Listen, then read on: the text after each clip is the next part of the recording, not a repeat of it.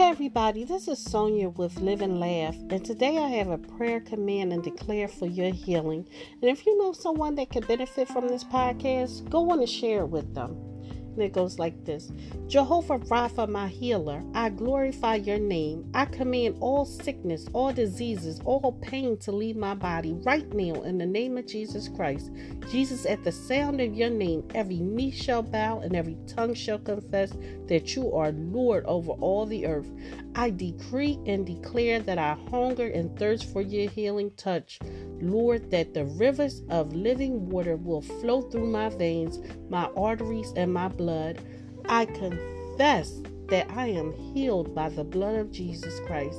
Amen.